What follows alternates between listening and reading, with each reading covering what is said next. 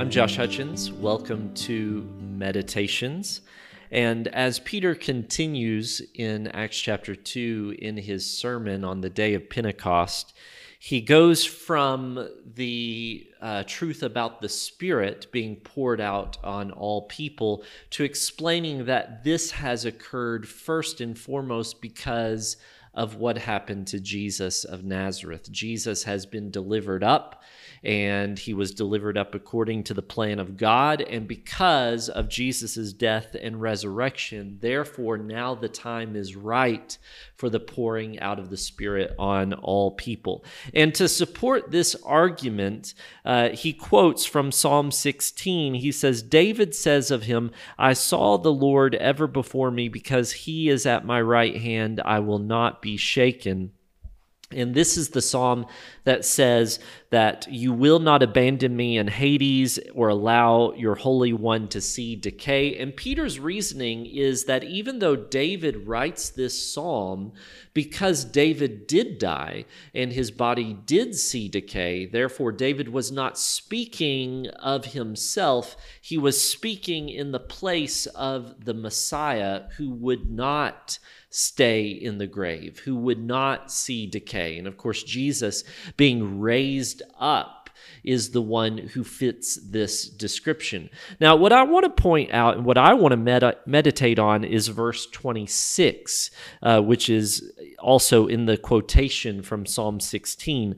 Therefore, my heart is glad and my tongue rejoices. Moreover, my flesh will, will rest in hope. So we have three um, identifications with the human body here. We have my heart, my tongue, and my flesh. The heart is glad, it is the tongue that rejoices, and it is the flesh who can rest in hope. And all of this is based on the fact that the body will not see decay. The, the soul will not be left in Hades. And so this is speaking, again, this is speaking prophetically of the Messiah who would not see decay. It is the Messiah who is, in essence, speaking through the mouth of David, saying that he rejoices, he is glad, he has hope because of resurrection. And it is also the Messiah then who is able to share these things with us so that now his words, because we have been united with him, can become our words. We can say, My heart is glad, my tongue rejoices, my flesh will rest in hope. Those become our words because they have become the Messiah's words. They are Jesus' words.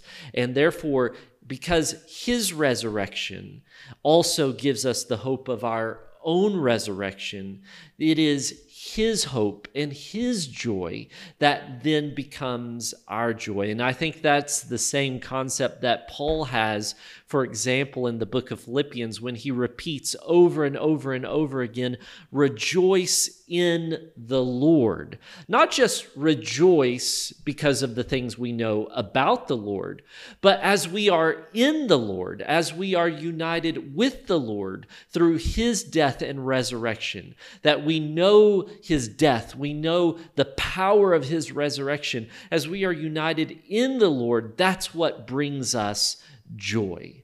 That's what fills our hearts with joy, and our tongues rejoice, and our flesh rests in hope. If you've enjoyed this teaching, then go ahead and visit gospellife.org/books and place an order for my most recent book, the Bible Guidebook which is a part of our Gospel Life Guidebook series that we are starting out. The Bible Guidebook is a book that will introduce you to the world of the Bible. It will introduce you to how to study the Bible, the cultural and historical background to the Bible, and then a basic of every book of the Bible.